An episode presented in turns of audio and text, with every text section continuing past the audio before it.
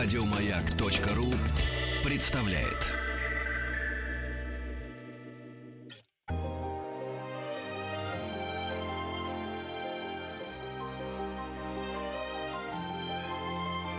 Антон Долин и его собрание слов. Здравствуйте, у микрофона Антон Долин. Сегодня наше большое подробное интервью с э, куратором выставочным и театральным режиссером Федором Павловым Андреевичем. Федя, привет. Привет. Повод, ну, абсолютно формальный повод для нашей встречи. Это новый спектакль, который Федор сделал в центре Мерхольда. С центром Мерхольда он давно уже сотрудничает. Это его не первый там проект.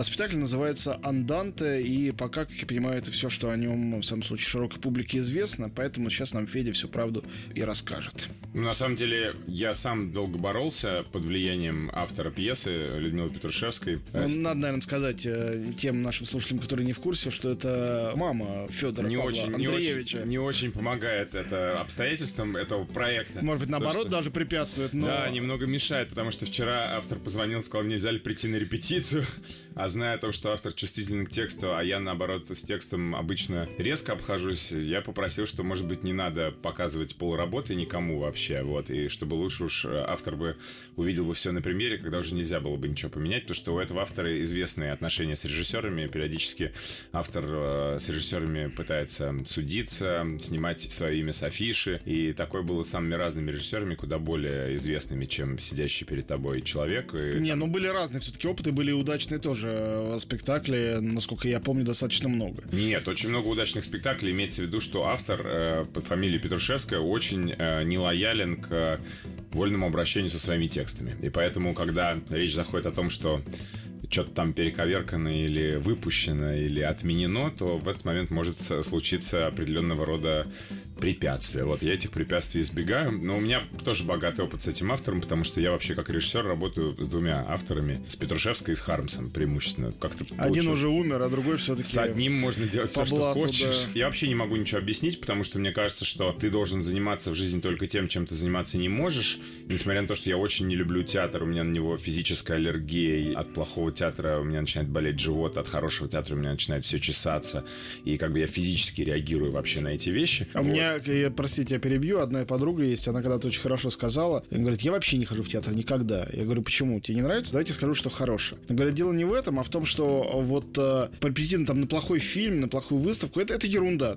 Там на фильм вообще заснуть можно, можно уйти всегда. А вот если ты на плохом спектакле, то ничего ужаснее, мучительнее, разрушительнее для твоей психики, чем пребывание на нем не существует. А там живые актеры на сцене. Если будешь выбираться посреди э, спектакля там из зала, это будет э, все равно с твоей стороны мерзко. И получается, что и невозможно ходить, а вдруг не то. Поскольку моя основная профессия, которую ты не упомянул, я занимаюсь современным искусством, более идиотского сочетания, чем современный художник. А кто тогда не современный художник и вообще о чем тут идет И речь? современное искусство точно так же. Да, полный бред, но тем не менее просто для понимания, потому что есть, наверное, художники из школы акварели Сергея Андреяки, или как это называется, да, и есть э, там другие какие-то, вот, я, наверное, там из других, вот, но я в смысле не рисую, не умею вообще рисовать, вот, и дальше все спрашивают, а какой же ты тогда художник, вот. Но тут Харамс ответил бы, он знал бы, что Он сказать. знал много ответов на этот вопрос. Вот, и в моем случае я очень, поскольку я занимаюсь перформансом, это вообще отдельная история, и сложно объяснить в двух словах, и даже в рамках одного часа радиоэфира, что это такое. Но одна из составных важных частей моей работы, а занимаюсь я этим в основном ну, за пределами нашей страны, поскольку здесь маленький опыт у людей с тем, что такое перформанс, а есть другие страны, где этого опыта больше, я стараюсь пока тренироваться на публике там. Получается такая штука, один из важнейших элементов моей работы это контракт. То есть э, контракт с самим собой, когда ты говоришь, я сегодня просижу на этом стуле 8 часов без перерыва, не вставая, глядя в одну точку, да, и это контракт определенный, ты его не нарушаешь, потому что это принцип твоей работы. Вот. А есть еще контракт с- со зрителем. То есть в перформансе зритель иногда бывает вообще не нужен, ты делаешь перформансы для самого себя. Кстати, история театра тоже знает, театр, для которого зритель был не нужен, если ты любишь Ежегротовского, да, или, по крайней мере, любить можно там в основном документы и, и воспоминания, вот, но понятно, что этот прекрасный художник занимался театром, предназначенным для полей, деревьев и, там, не знаю, диких цветов. Да? Можно сказать и об опыте более близком нам, отечественном, прекрасной группе «Коллективные действия», которые принадлежали к московскому концептуализму. Ну, какой же это театр? А, это типичный театр или же это, это перформанс. Вообще перформанс-театр, как раз хотел тебе сказать, это абсолютно пограничная зона, очень близкие друг к другу. Очень хочу с тобой поспорить. А, вот, а, это пожалуйста. Но не сразу. В этот момент все выключили приемники. Нет, нет. Мы расскажем об этом увлекательно. Вот, а, то, что они делали, да, вот, например, замечательный перформанс появления, да, в, лес приглашались зрители, там были зрители, совсем несколько человек. Там были среди зрителей Илья Кабаков, Виктор да, Пивоваров. Да, да. Знаменитый художник того времени. И перед ними кто-то появлялся. Это была акция появления. Но когда была акция с вывешиванием, э, некоторые акции, Лозунг. там, с вывешиванием лозунга в лесу, они, в принципе, предполагали отсутствие тех читателей для этих лозунгов, которые присутствовали бы в том случае, если бы лозунг висел на улице Тверская, Я например. считаю коллективное действие абсолютно великим высказыванием, совершенно как и многое русское, непонятым по причине того, что русский абсурд. Плохо русский... известно еще. А, ты знаешь, э, Монастырский же делал русский павильон Венеции. Да, его свистали ужасно. И это, это был, была, был катастрофический провал. Могу сказать, что, в принципе, я думаю, что ну, мир и, и, и как бы мировой ум не готов к восприятию русского абсурда. Почему Хармс вообще неизвестен, да? Почему известен... Он еще не переводим. Да почему он не переводим? Почему переводим Бекет? Почему переводим Ионеско? Почему переводим абсолютно, на мой взгляд, бездарные авторы? Я, извини, пожалуйста, я сейчас наверняка... Бекет и Ионеско имеешь в виду? Да, я очень не люблю обоих. Вот, то есть мне, у меня большая проблема с целым... Ну, то есть мне кажется, что традиция э, западного абсурда более-менее оборвалась на, на Джойсе, да, там отчасти на нем же начавшись, да, и затем в каком-то смысле продолжилась Шлизингифом, да, в, уже в э, современные, в современные времена, да, то есть, э, ну, вообще европейская традиция абсурда, она, она, она ущербная весьма, к сожалению, при том, что я западник по натуре, мне очень нравится все, что происходит не в России, да, я могу сказать, что вот, э, что касается там Абариу и в целом вообще отношения русской души с авангардом, это уникум абсолютный, и те очень сложно формулируемые вещи, которые удалось произнести в рамках Зауми в 20-е годы этим очень энергичным и очень э, и серьезно одержимым людям, таким как Хармс, там, не знаю, Хлебников и, и так далее, да, это никогда больше не было превзойдено нигде на свете. Вот. Именно по этой причине мне удалось э, одну важную аферу провернуть. Я подсовывал разные тексты Хармса своему учителю Роберту Уилсону на протяжении разных там лет и, и разных проектов. Все время говорил, вот это. Ну, он вообще не, не человек текста. Он сейчас, кстати, в Театре нации премьера сказок Пушкина. Не знаю, видел ты уже или нет. Еще, еще не успел, Я тоже еще не видел, да. Вот в воскресенье пойду. Вот. И на самом деле здорово, что там в конце концов Миша Барышников еще тоже ему сказал про Хармса. И тут это, видимо, стало серьезным поводом для него сделать э, Хармса. И это такой, ну, по большому счету, в большом масштабе единственный случай, когда Хармс вдруг неожиданно вышел на мировую сцену, да? Ты говоришь, спектакль «Старуха» с Барышниковым провальный, и сказать, э, Уильямом Дефо. Да, абсолютно провальный. Не получилось ничего. Ну, я не знаю, мне просто очень... Я не видел его. Я был очень расстроен, потому что, ну, я, я, я сам имею отношение с этим текстом, и я надеялся, что сейчас будет что-то, от чего я упаду со стула, как у меня бывает часто с Уилсоном, я обожаю Уилсона, вот. Да, это прям был первый спектакль Уилсона, на котором я прям, мне было неудобно, вот. За то, что я привел туда 10 человек друзей и говорил, сейчас вы увидите великое, и в результате... Хорошо, рассказывай за то, за что тебе не будет э, неудобно про свой спектакль «Анданте». А, это я, кстати, не уверен, что мне не будет неудобно. Ну, пока тебе не может быть неудобно, да. потому что он еще не вышел, и ты можешь, наконец, смело себя пропагандировать, рекламировать. Так вот, по поводу, я начал говорить по поводу контракта. Собственно ага. говоря, я э, в перформансе всегда договариваюсь с публикой, что публика будет делать. Например, две недели назад я сидел на высоком а, фанерном постаменте на входе в музей в городе Рио-де-Жанейро. Музей называется Парк Лажи, такой известная колыбель молодых художников. Вот, там еще и школа искусств. И я сидел посреди джунглей в Рио-де-Жанейро. Это такое очень красивое место. И сидел на стуле, и каждый человек, который приходил, а пришло за три часа, что длился перформанс, там порядка полутора тысяч человек. Вот. Каждый человек мог взять э, очень мягкую хурму, а это был конец сезона хурмы в Бразилии. Хурма уже подходила к концу, сейчас ее уже нет в магазинах, вот. И каждый человек мог взять хурму и бросить меня этой хурмой. Ну, контракт мой с публикой заключался в том, что публика была обязана бросить хурму. И в данном случае неважно, нравился публике перформанс или ненавидела она его, э, в данном случае от эмоций не зависело ее действие, да, то есть публика в любом случае должна была бросить в художника чем-то. И в одном случае это могло быть жестом одобрения, а в другом случае это могло быть поруганием, да. И вот эта граница между поруганием и, и восхищением, это для меня самое интересное в искусстве, по крайней мере, в той его части, которая отвечает за отношения между зрителем и художником.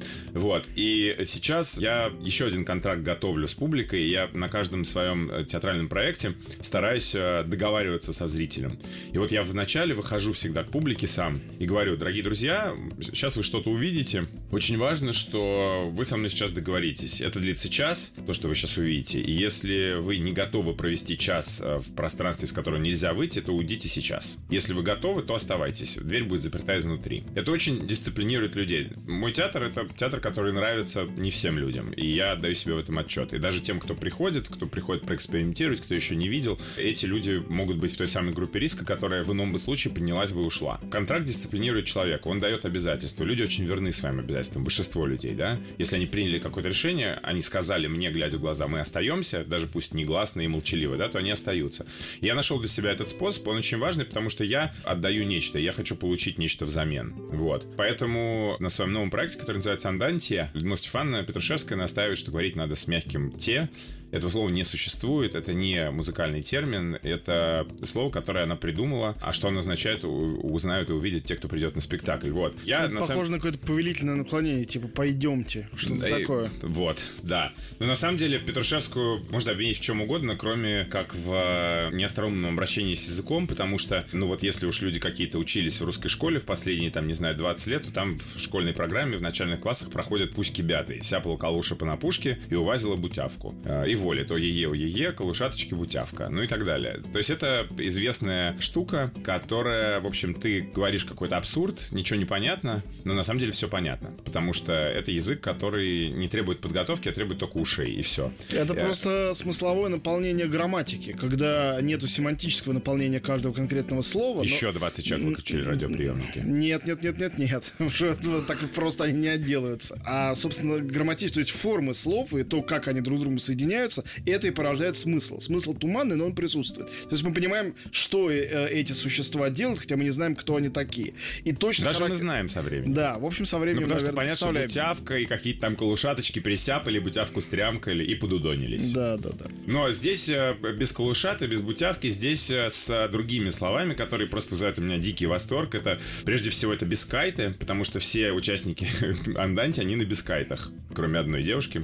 Вот. И они употребляют бискайт, и бискайт это, это кви, метвицы, габрио, бывают цветовые. Вот, то есть они, в принципе, разные. Приходишь в анстрем, садишься, берешь креслица в 2 мальро, а 2 мальро это же метр, да, по-ихнему? Нет, нет, это не метр, это другое. Вот, ну и то есть дальше начинается разговор, как бы, в который зритель сразу попадает, тонет резко, потому что, ну, как бы, все очень знакомое, но непонятно, что это значит. В 75 году, будучи беременной мною, мама моя приехала в город Ленинград, думает, что, возможно, она не, ну, я не рожусь, потому что беременность была очень тяжелая, она думала о самом плохом. Вот, и поскольку был мой старший брат маленький, надо было как-то думать о будущем, она решила, что она сейчас свою пьесу, новую, которую она только что закончила, принесет в разные театры, э, даст и, может быть, где-нибудь поставит, и, может быть, будут капать деньги, если ее не станет, думала она беременная, то, возможно, останутся какие-то деньги семье. И, соответственно, она пришла в театр э, Акимова, как он называется, Ленсовета, что-то в этом духе, и принесла завли часть эту пьесу, этот текст. Э, реакции на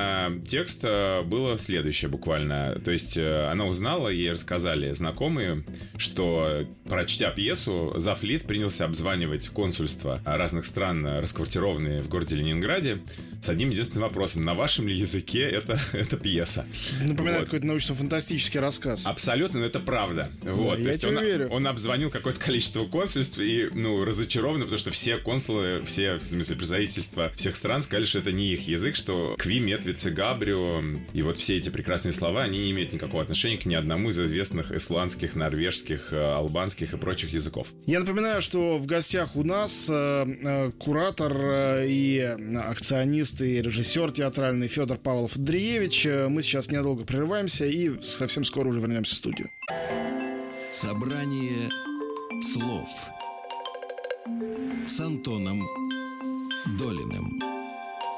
Всем привет, мы снова в студии, Антон Долин и Федор Павлов Андреевич. На самом деле, э, Людмила Стефановна, она очень прекрасно использует существующие слова, вроде слова Чинзана, которые тоже абсолютно теряют смысл в ее драматургии или в ее прозе, а оказываются чем-то смутным, абсурдным и явно значим что-то другое, хотя мы не всегда точно знаем, что именно. На мой взгляд, это моя любимая пьеса Петрушевской. Когда в первый раз ее видел, мне было, соответственно, там 9 лет, это был театр «Современник» и знаменитая теперь э, в узких кругах э, тех, кто ее видел видел, или те, кто изучает историю театра, постановка романа Виктюка в э, театре «Современник». Виктюк — это вообще первый режиссер Петрушевский. Он в 77 году поставил уроки музыки. Это была такая знаменитая постановка, которая была запрещена. Ее играли в Тихоря, там, в студенческом театре МГУ, еще где-то. Ну, и ломали... Квартира Коломбина была. Вот квартира Коломбина — это как раз уже 85 год. Это все уже разрешено, вернее, отчасти разрешено. Это первое разрешенное. То есть там было «Три девушки в голубом» Марка Захарова с Инной Чуриковой и Татьяной Пельцер. И был вот этот вот прекрасный спектакль «Квартира Коломбина» Виктюка в Театре «Современник», где играла Илья Хиджакова. Все главные роли во всех четырех пьесах. Одна из этих пьес была «Анданте».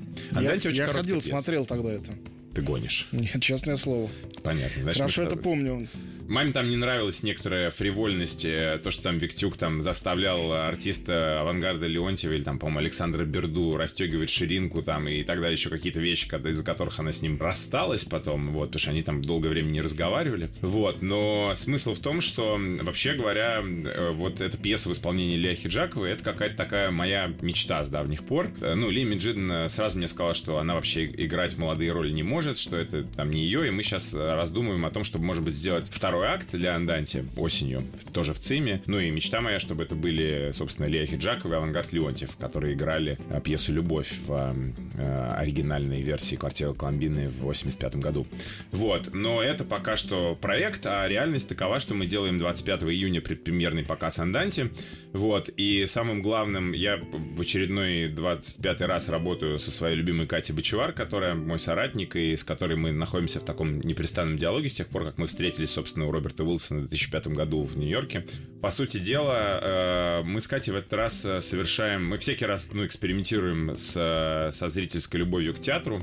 Вот, и надо сказать, что там прежние разы это всегда было, было что-то вроде там то актрисы нет рук, то актрисы нет э, вообще ничего кроме головы, то у нее вообще есть только лицо в дырке или еще что-то, то в этот раз э, все очень просто. Есть все средства э, физические, руки, ноги, голова, лицо, язык, все, что хочешь, но есть очень большое расстояние между сценой и публикой. А вот я неспроста начал с того, что мне очень интересно измерять дистанцию между зрителем и искусством, да. Ну, что нужно нужно, чтобы рассмотреть а, искусство. Например, а, слепой художник Яковлев, выдающийся абсолютно, умерший в психиатрической больнице, э, сколько там, 15-20 лет назад, да? Так вот, Яковлев а, был плохо очень видел, он различал вещи только приближая их вплотную к глазам. И поэтому, когда он рисовал, он рисовал не видя, а потом приближал то, на чем он рисовал, вплотную к своим глазам и рассматривал это таким образом. И вот, на мой взгляд, например, показывать работы Яковлева нужно зрителям таким образом в музее, чтобы они могли смотреть на это очень близко.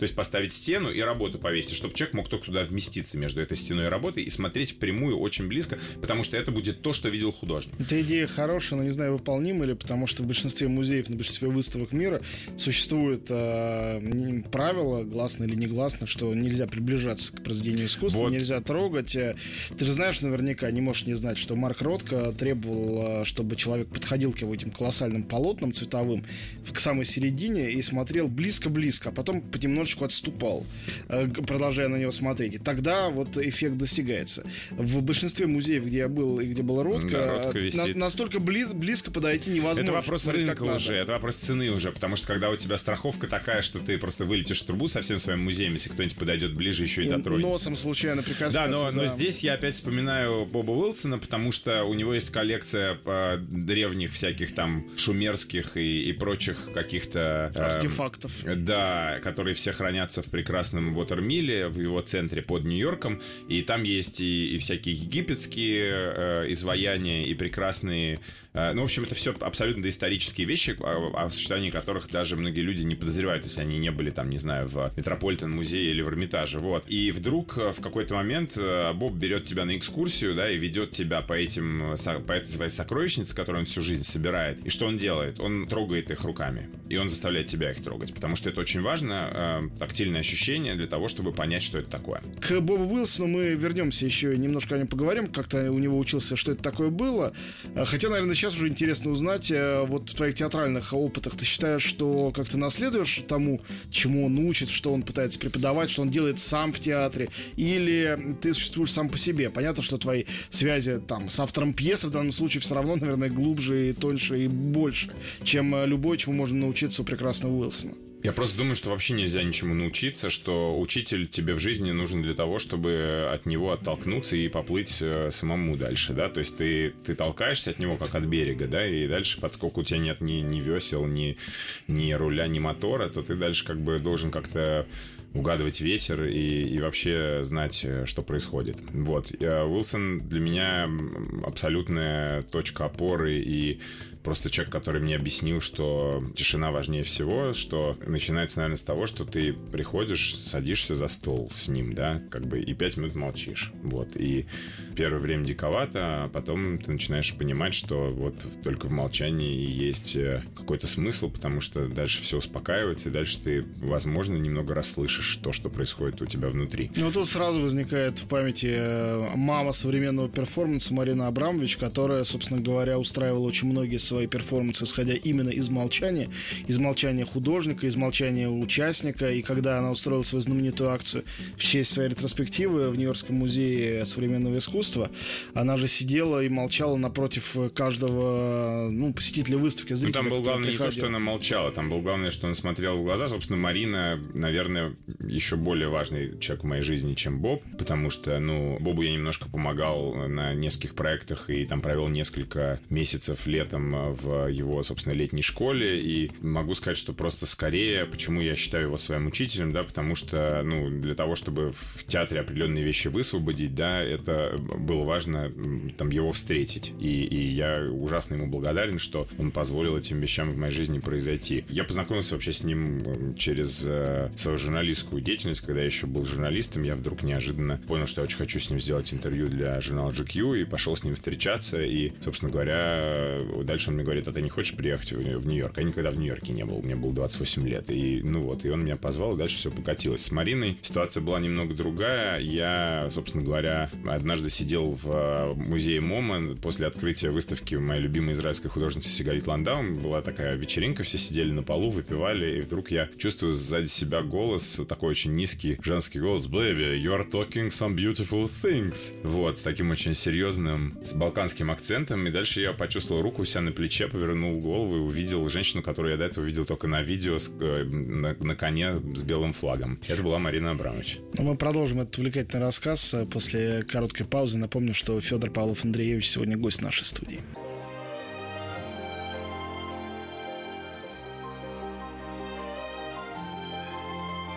Собрание слов с Антоном Долиным. Мы продолжаем. Снова здесь Антон Долин и Федор Павлов Андреевич. Ну, ты остановился как раз на душераздирающем моменте своего знакомства с Мариной Абрамович.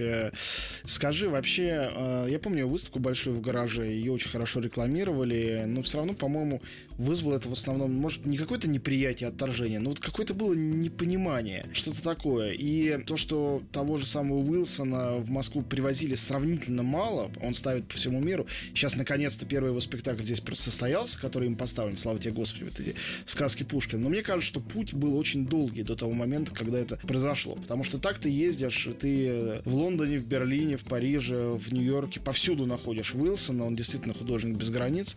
Как тебе кажется, вообще вот эти формы перформанса и так далее, при том, что, как мы сказали с тобой, есть своя российская история или советская история, предыстория нашего перформанса. Все, к этому всему вообще, ну, публика, даже вот такая образованная публика в Москве, в Петербурге, в больших городах, городах готово или э, по-прежнему надо как-то объяснять, что это тоже форма искусства, что это тоже форма. Тут театр, тут живопись, тут да, просто изобразительного искусства. Или, ну, интуитивно большинство людей уже это знает и понимает. Я всегда стараюсь здесь прибегать к очень простой метафоре. Представь себе а, оленевода эскимоса, который всю жизнь не видел даже крыши над головой, максимум юрту, да? И вот ты берешь его, сажаешь в самолет э, и привозишь его сразу в большой театр и на оперу. И сажаешь его в ложу, и вот пусть он сидит, слушает оперу. Вот что ему придет в голову? Что вот ты говоришь, видит? Э, да, представь, я представить себе не могу. Мне кажется, что результат может быть совершенно любым, непредсказуемым, от э, абсолютного восторга до панического ужаса. Конечно, будет ужас, потому что человек увидит людей, которые, ну, странно себя ведут, бегают по какой-то сцене, да, и натужно орут, да? Ну вот, может быть, ты не прав, потому, то есть я не знаю, говорю именно может быть, потому что в моей практике, которая, конечно, другая, я очень часто, так получается, что поскольку я иду, вот, например, на радио, я рекомендую какие-то фильмы всем посмотреть, слушают радио «Маяк» очень разные люди, там, все на свете слушают. Вот они услышали краем уха, например, что я порекомендовал какой-нибудь фильм, а это там иранский или шведский, очень специфический авторский фильм. И люди попадают на этот фильм, они идут специально, потому что я порекомендовал, ничего не знают об этом режиссере, о таком типе кинематографа, ничего в жизни не видев, кроме советских комедий и голливудских боевиков. Просто не знаю. Советских такой... комедий и голливудских боевиков. Они видели экран, они понимают, это что правда, там есть да, актеры, хорошо. там есть спецэффекты, здесь их нет. То есть они уже видят разницу, они уже секут расстояние. В случае с перформансом любой предыдущий опыт работает тебе во вред. Потому что все, что говорят об истории перформанса столетней, что футуристы, марин, Маринетти, там, что, не знаю, что на самом деле там победы над солнцем, что Малевич это тоже истоки перформанса. Конечно, это все чистой воды. Да, это все чистой воды инсинуация. Потому что на самом деле настоящий серьезный физический перформанс начался одновременно с postmodern art, да, то есть с искусством, которое называется современным. Современным искусством называется послевоенное, да, то есть сначала модерн, потом contemporary и так далее. Актуальное искусство, да. То есть фактически история перформанса очень короткая. То есть, когда я объясняю, например, сейчас мой любимый перформанс, мы, кстати, вот его э, привозим в Москву с 22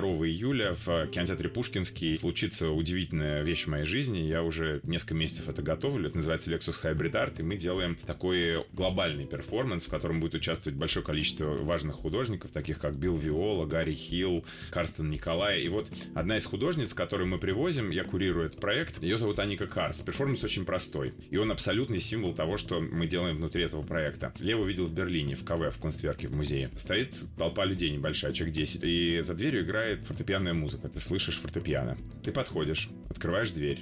За этой дверью еще одна дверь, то есть предбанник, тамбур. Ты открываешь эту вторую дверь, и вдруг ты видишь, музыка прекращается. Ты видишь корейского пианиста, который сидит за роялем и повернулся на тебя, руки его зависли над, кла- над клавишами, э, над э, фортепиано, над роялем. Рядом с ним сидит девушка, ассистентка, которая перевернула страницу и тоже замерла, вот так с рукой, со страницей в руке, и он с руками над э, роялем, вот, и, и они на тебя смотрят. И ты стоишь и смотришь на них. И ты стоишь и ждешь, что будет-то. Ничего не происходит. Они на тебя смотрят. Ты стоишь, проходит 5 минут, 10 минут. Думаешь, елки-палки, закрываешь дверь, вот на эта музыка начинает опять играть. То есть вот это перформанс. Но можешь ли ты понять, о чем он, не имея опыта в перформансе, не видя ни одной выставки перформанса, не понимая, чем все эти люди занимаются? Вопрос. Это перформанс с довольно тонким ощущением... Вопрос без очевидного ответа. Абсолютно. Но то, что он у каждого что-то вызовет, это простая форма перформанса, да? Еще один перформанс. Венецианская биеннале. Разгар светских мероприятий. Олигарх французский Франсуа Пино, владелец многих знаменитых модных брендов, устраивает прием во дворце, который называется Палаццо Чинни, на острове. Куда так просто не доплыть, общественный транспорт туда не ходит. Можно приплыть на частной лодке. Приглашена тысяча человек. Приглашены самые знаменитые и богатые люди. Николь Кидман, Леонардо Ди Каприо. Все туда приглашены. Коллекционеры, миллиардеры. Приходят лодки, оттуда вылезают женщины в вечерних платьях, идут. Играет оркестр британских волынщиков, потому что Франсуа Пино родом из Британии. Вот. А в этот момент с э, тыльной части острова причаливает лодка, в ней 10 моих друзей и стеклянный ящик. Вот. Этот ящик распаковывается, раскрывается, я раздеваюсь, ложусь в ящик, к ящику под, подцепляются ремни. Четверо моих друзей, одетые в очень красивые наряды, в, э, в смокинге. И три девушки впереди в вечерних платьях, очень хорошо выглядящие, очень быстрой и бодрой походкой, начинают движение в сторону того места, откуда все входят в палаццо Чини для того, чтобы прийти на ужин к Франсуа Пино. Ужин в честь открытия выставки в рамках Венецианской биеннале в дворце, который называется Палаццо Дугана. Вот. И меня несут. Голову человека в ящике, в прозрачном, в стеклянном. Вот. Несут довольно тяжелый ящик, тяжелый я. И они бегут практически. Девушки идут впереди. Когда они приходят к месту месту, где охрана проверяет списки. Охрана говорит, что это такое? Они говорят, это же вы не видите, это художник. Приход художника происходит. В этот момент они проходят мимо, не, не ожидая ответа охраны, пробегают внутрь.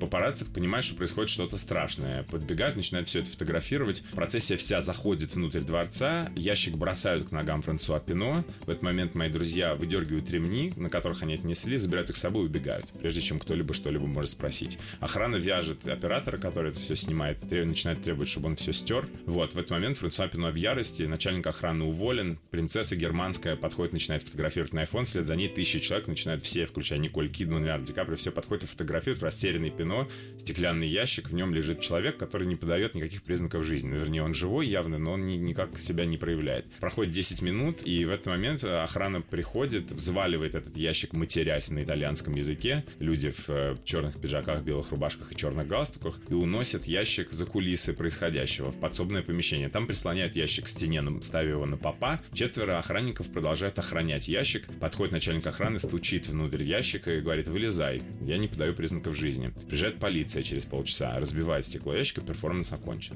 Вопрос, что это значит? Ну, я мог бы сейчас давать долгую интерпретацию чего-то, но понятно, что основная цель подобного рода перформансов это какая-то трансгрессия, связанная с тем, что простой зритель назвал бы хулиганством, то есть нарушением какого-то ритуала при помощи некого неожиданного действия. В 93 году на входе в Кунстхале Цюриха, как все равно, что наш манеж, да, в Цюрихе, происходит большое открытие выставки, но зайти туда невозможно, потому что перед входом голый человек на цепи лает на людей. Это Олег Кулик, знаменитый человек-собака. Вот, он лает и не дает людям войти. Э, хватает женщин зубами за ляжки начинает подпрыгивать и вести себя агрессивно. Люди в растерянности. Люди не могут ни выйти, ни войти, потому что ну, на входе агрессивный, сумасшедший, на цепи вызывают полицию. Приезжает полиция. Что остается полиции? Полиция берет цепь и ведет Олега Кулика, лающего и тявкающего, но уже довольного жизнью, в сторону автозака, сажает его в машину и возит в участок. Нервничающая Люда Бредихина, жена в тот момент Олега Кулика и куратор этой акции, кусает ногти, не понимает, что делать, но перформанс удался. Что такое перформанс? Что такое Петр Павленский на Красном Красной площади, прибивающие свои яйца к брусчатке с помощью ржавого гвоздя. Что такое вообще удачный перформанс? Удачный перформанс — это перформанс, который все равно остается импровизацией, но детально продуман. Продумана реакция, продумано, что будет потом говорить люди, продумано, что будет происходить в социальных сетях. Будет писать, а, Петр Павленский больной, Петр Павленский не больной, Петр Павленский умнейший парень, который сумел в одном очень простом жесте сконцентрировать всю возможность современного искусства сказать на злобу дня. Вот он, он, он очень четко это сделал. Мой перформанс, который называется «Подкидыш», когда стеклянный ящик со мной внутри приносят и бросают посреди какого-то очень знатного мероприятия, где знаменитости, богачи и коллекционеры обсуждают современное искусство. Я такой же перформанс сделал, сколько это было, 10 дней назад, на открытии гаража. Я подкинул себя э, на в социальных сетях, какая-то девушка прекрасно написала. Федор Павлов Андреевич подкинулся на открытие гаража, вечер перестает быть томным. Mm-hmm. Вот, да, они достаточно... Антон Белов, директор гаража, очень смешно отреагировал. Он позвал охрану и попросил накрыть меня чем-нибудь. Охранник снял с себя пиджак, накрыл ящик черным пиджаком. Это как попугай, знаешь, И я клетку. понял, что я канарейка, которой пора спать. Потому что меня накрыли. Действительно. Вот. На самом деле, смысл удачного перформанса в том, что ничего не надо объяснять. Вот я сейчас рассказал, каждый слушатель, который нас э, сейчас понимает и слышит, понял что-то свое. Мой смысл совершенно другой и простой. Я подбрасываю себя, а я — это произведение искусства. Мое тело — это скульптура живая, да, практически. Я себя подбрасываю туда, в те музеи, в те институции, где плохо с перформансом. В коллекции Франсуа Пино практически нет перформанса. Это крупнейший коллекционер, который покупает самое крутое искусство, у которого есть в коллекции все, но нет перформанса. Я подарил ему перформанс. В гараже была большая выставка перформанса, в которой не включили ни одну мою работу, считая, что меня не существует как художника, да. Я подбросил им себя, сказал, вот я есть, я существую, посмотрите, моя работа, да. То есть смысл в том, что они отказываются от этого. Они меня уносят в подсобку, они вызывают полицию, они уносят меня в парк Горького, бросают меня под кусты куда-то, да? То есть результатом является ответ. Но я ну, этого это ответа не знаю. Интерактивность современного искусства давно известна. Собственно говоря, в случае с тем же Малевичем она была ключевым моментом. Реакция публики есть часть произведения искусства. Или в случае с писсуаром Дюшана, он же фонтан, да, когда контекст заставляет людей так или иначе реагировать. Если бы не было этой реакции, то это произведение не было бы состоявшимся, потому что без этого его нет. Ну хорошо, понятно, но как тебе кажется, а, обязательно вот эта трансгрессия, нарушение границ э, и вообще, ну вот это вот скандалистский такой шокирующий хулиганский элемент э, перформанса? Я, я не, не приемлю слово хулиганский в отношении искусства. Что значит хулиганское искусство и не, ху, не хулиганское искусство? Александр Шилов это не хулиганское, из не хулиганское. это не хулиганское. Не хулиганское. А Петр Павленский это хулиганское. Безусловно. Да, там, или Андрей Именно... Кузькин, неважно. Нет, ну хулиганское то, что нарушает представление среднестатистического обывателя, который не планировал в этом месте в это время сталкиваться с искусством. Он с ним сталкивается так, что ему становится по тем или иным причинам дискомфортно. А Искусство это... должно, оно приходит в жизнь для того, чтобы тебя будоражить. Вот я побывал э, на новом э, спектакле, нельзя назвать это спектаклем, произведении э, итальянского важнейшего театрального режиссера и художника. Он называет себя артист, да, то есть он говорит, что он художник.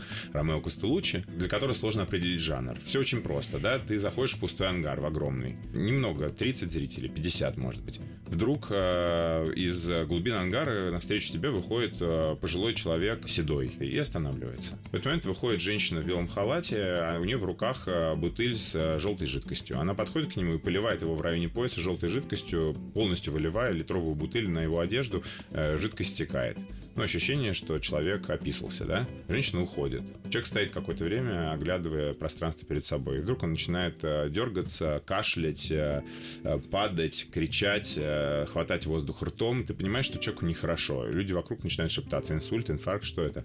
Потом становится понятно, что инфаркт. Он падает на землю, корчась в судорогах. Через примерно три минуты раздается вой сирены, и в ангар заезжает машина парамедиков. Оттуда выбегают пять человек в униформе парамедиков с, оборудованием, подключают ему аппараты разные, начинают ему прокачивать, начинают бить ему в грудину, начинают делать ему там разные процедуры, соответствующие случаю, подключают вот это устройство, которое пикает, делает так пук-пук-пук-пук-пук. Через какое-то время они накрывают его простыней, разводя руки и уезжают. У нас в гостях Федор Павлов Андреевич. На этом душераздирающем моменте мы сделаем маленькую паузу. Антон Долин и его Собрание слов. Мы снова в студии. Напоминаю, что Федор Павлов Андреевич у нас в гостях. Мы говорили сейчас об искусстве перформанса, в частности о том, что Федя видел, если я правильно понимаю, на выставке Арт Базель, где самые какие-то, ну, как и в Венеции, собственно говоря, передовые художники, перформансисты, акционисты показывают свои новейшие произведения. И вот речь шла о перформансе, который устроил Ромео Костелуччи, знаменитый итальянский такой нарушитель спокойствия, тоже возмутитель. И э, человек, который только что перед нашими глазами бился в э, агонии, умирает, его накрывают простыней, э, сотрудники реанимации разводят руками, смотрят на этого человека молча какое-то время. Я сомневаюсь, что вообще сотрудники реанимации смотрят на тех, кто умер. Я думаю, что для них это такая рутина. Но в Швейцарии, может быть, смотрят. Вот.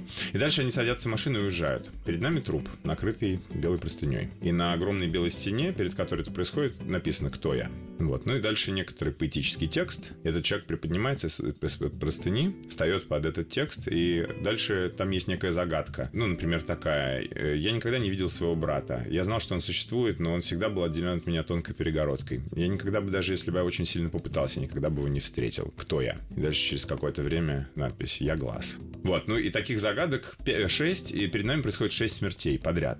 Это длится час. Вот ты рассказываешь, я думаю о том, как все-таки проницаемо все в сегодняшнем мире. Вот ты стал говорить о том, театр и перформанс это одно и то же или нет. Я, кстати, не, конечно, не утверждаю, что это одно и то же, просто говорю, что Костолуччи это тоже хороший тому пример, что это очень проницаемый, близкий сейчас э, виды искусства. А я буквально вот недавно общался долгое время с режиссером шведским Роем Андерсом, прекрасным, который приезжал в Москву на свою ретроспективу, показал свою новую картину под названием «Голубь», который сидел на ветке, размышляя о бытии.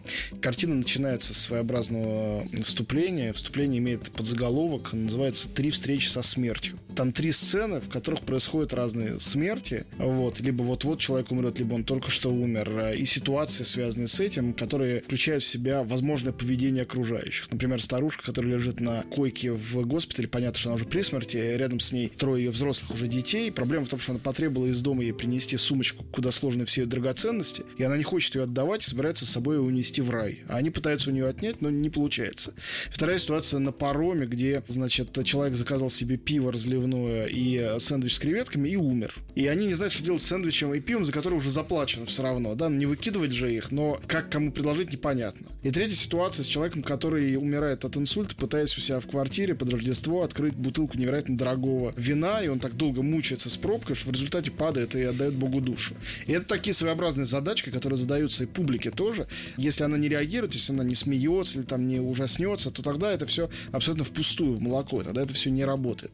И даже кино вроде бы герметичный совершенно вид искусства, да, режиссер снял уже, уехал куда-то, и фильм существует без него. Все равно требует этого ответа. Если его нету, то ничего не получится. Вот ты знаешь, для меня это всегда был вопрос, как искусство может существовать без меня. Я сделал очень немного работ в своей жизни, которые исключают мое физическое присутствие, да, и эти работы наперечет. Сейчас я, например, э, ну, Катя Бочар мне говорит, Федь, ты знаешь, что мы не можем играть наши спектакли отсутствуя? Потому что я один раз уехал, э, мне надо было уехать, э, я делал где-то перформанс там в Нью-Йорке, у меня в Москве шел спектакль, и я на один день из трех уехал. И мне знает актриса, говорит, Федь, больше так не делай. Вот. То есть оказывается, что мне, например, и Кате, нам обоим нужно присутствовать на площадке. В этот раз все гораздо суровее получилось, потому что я год примерно репетирую Анданте уже, премьера которого 25 июня в 8 вечера в центре Мирхольда. Кстати говоря, после Анданте э, Людмила Петушевская встретится с публикой и расскажет об этой пьесе, о том, как она ее писала и что это было. Вот, в том числе историю про то, как в консульство звонили, спрашивали, на каком языке этот текст в Ленинграде э, в 70-е годы. Вот, но на самом деле так получается, что я не только буду присутствовать в э, зале, но я буду в этот раз на сцене, что для меня довольно сложный опыт, потому что как раз ты говоришь о разнице между перформансом и театром.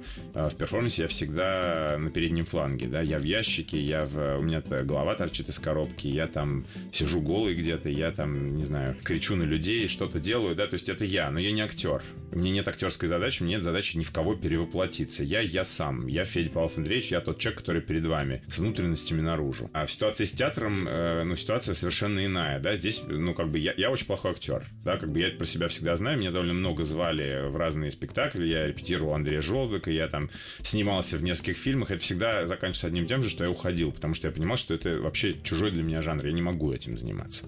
Вот. Э, сейчас выхода нет, потому что я понял, что мне очень сложно... У меня есть три актрисы, с которыми я работаю последние несколько лет. Это прекрасная Женя Борзых, которая сейчас э, играет несколько главных ролей в «Табакерке». Она уже несколько лет звезда этого театра молодая, начинающая, но все же уже очень заметная. Вот. Это Юлия Шимольна из театра «Арто», из трупа Николая Рощина, очень мною любимая. Это прекрасная ташкентская актриса Дина Мирбоязова. Вот эти три актрисы, я с ними уже несколько лет, и мы понимаем друг друга абсолютно без переводчика. У нас э, все общее, и я поднимаю один палец, они поднимают в ответ другой. Э, я довольно долго искал мужчину-актера, потому что в Анданте четыре персонажа, один из них это мужчина. Я репетировал с разными восхитительными артистами, со своими друзьями, с теми, с кем никому не надо ничего объяснять. Не получалось. И мне пришлось сейчас это делать самому. Посмотрим, что из этого получится. Для меня очень новый опыт. Я опасаюсь, вот, но я понимаю, что по-другому было нельзя. И пришел час, когда вот мне нужно там, типа, самому пойти и сделать это. Вот, вообще говоря, главный эксперимент Анданти сейчас, и я очень надеюсь, что 25 июня зрители центра Мирхольда что-то мне скажут в ответ, потому что мы стали встречаться с публикой после спектакля. Это уже один раз произошло, это было очень круто. Я впервые услышал, что люди говорят. Люди же не подходят к тебе просто так после спектакля, только знакомые, а тут незнакомые люди начинают тебе что-то рассказывать. Это дико круто, это очень здорово. И, собственно говоря, мы отделяем публику от сцены расстоянием в 70 метров. Вот. Это очень большое расстояние. Это расстояние, которое актеру, перформеру нужно преодолеть. Да, то есть нужно добить каким-то способом до зрителя, который будет присматриваться, чтобы увидеть, что там в другом конце зала происходит. И для меня это очень важный эксперимент, возможно, один из самых важных в моей театральной жизни. Я очень настаиваю на том, что между театром и перформансом есть большая стена. Проект Ромео Костелуччи, о котором я рассказал чуть раньше, имеет отношение к перформансу прежде всего потому, что спасать этих людей, фальшивых, больных, актеров, там, не знаю, у женщины отрывают ногу на наших глазах, да, то есть она начинает кричать, плавать в луже крови, хвататься за свой обрубок там и так далее. В этот момент приезжает сирена и машина, из которой выскакивают парамедики, пытаются ее спасти, опять не могут ее спасти. И так шесть раз перед нами. Разные случаи смерти. Соляной кислотой человек облился, еще что-то, упал с высоты большой, кишки у него наружу выдавились, да, какой-то кошмар, страшные вещи происходят. Но приезжают реальные машины скорой помощи с реальной подстанцией, их вызывают. Это случайные врачи, их не предупредили. И они должны делать вид, что они спасают этого человека. И это, конечно, часть, остраняющая всю эту историю, превращающая ее, переводящая ее из поля театра в поле перформанса, потому что здесь есть непредсказуемый элемент. Публике говорится, если вы хотите помочь человеку спастись, вы можете это сделать. В какой-то момент, когда перед нами умирает девушка от анафилактического шока, от отека квинки, у нее огромное раздувшееся лицо, это, конечно, грим, огромные раздувшиеся руки, и она задыхается на наших глазах. Одна из девушек, которая среди, стоит среди нас, выбегает и начинает поливать ее водой, плакать, и это реально девушка из публики. И вот здесь мы понимаем, что жизнь столкнулась, что этой стены, отделяющей театр от зрителя, больше нет. Спасибо большое. Гостем нашей студии сегодня был Федор Павлов Андреевич. Ну, надеюсь, что достаточно вас заинтересовали, чтобы вы пришли на спектакль. Достаточно нас испугали. Спасибо. Пока.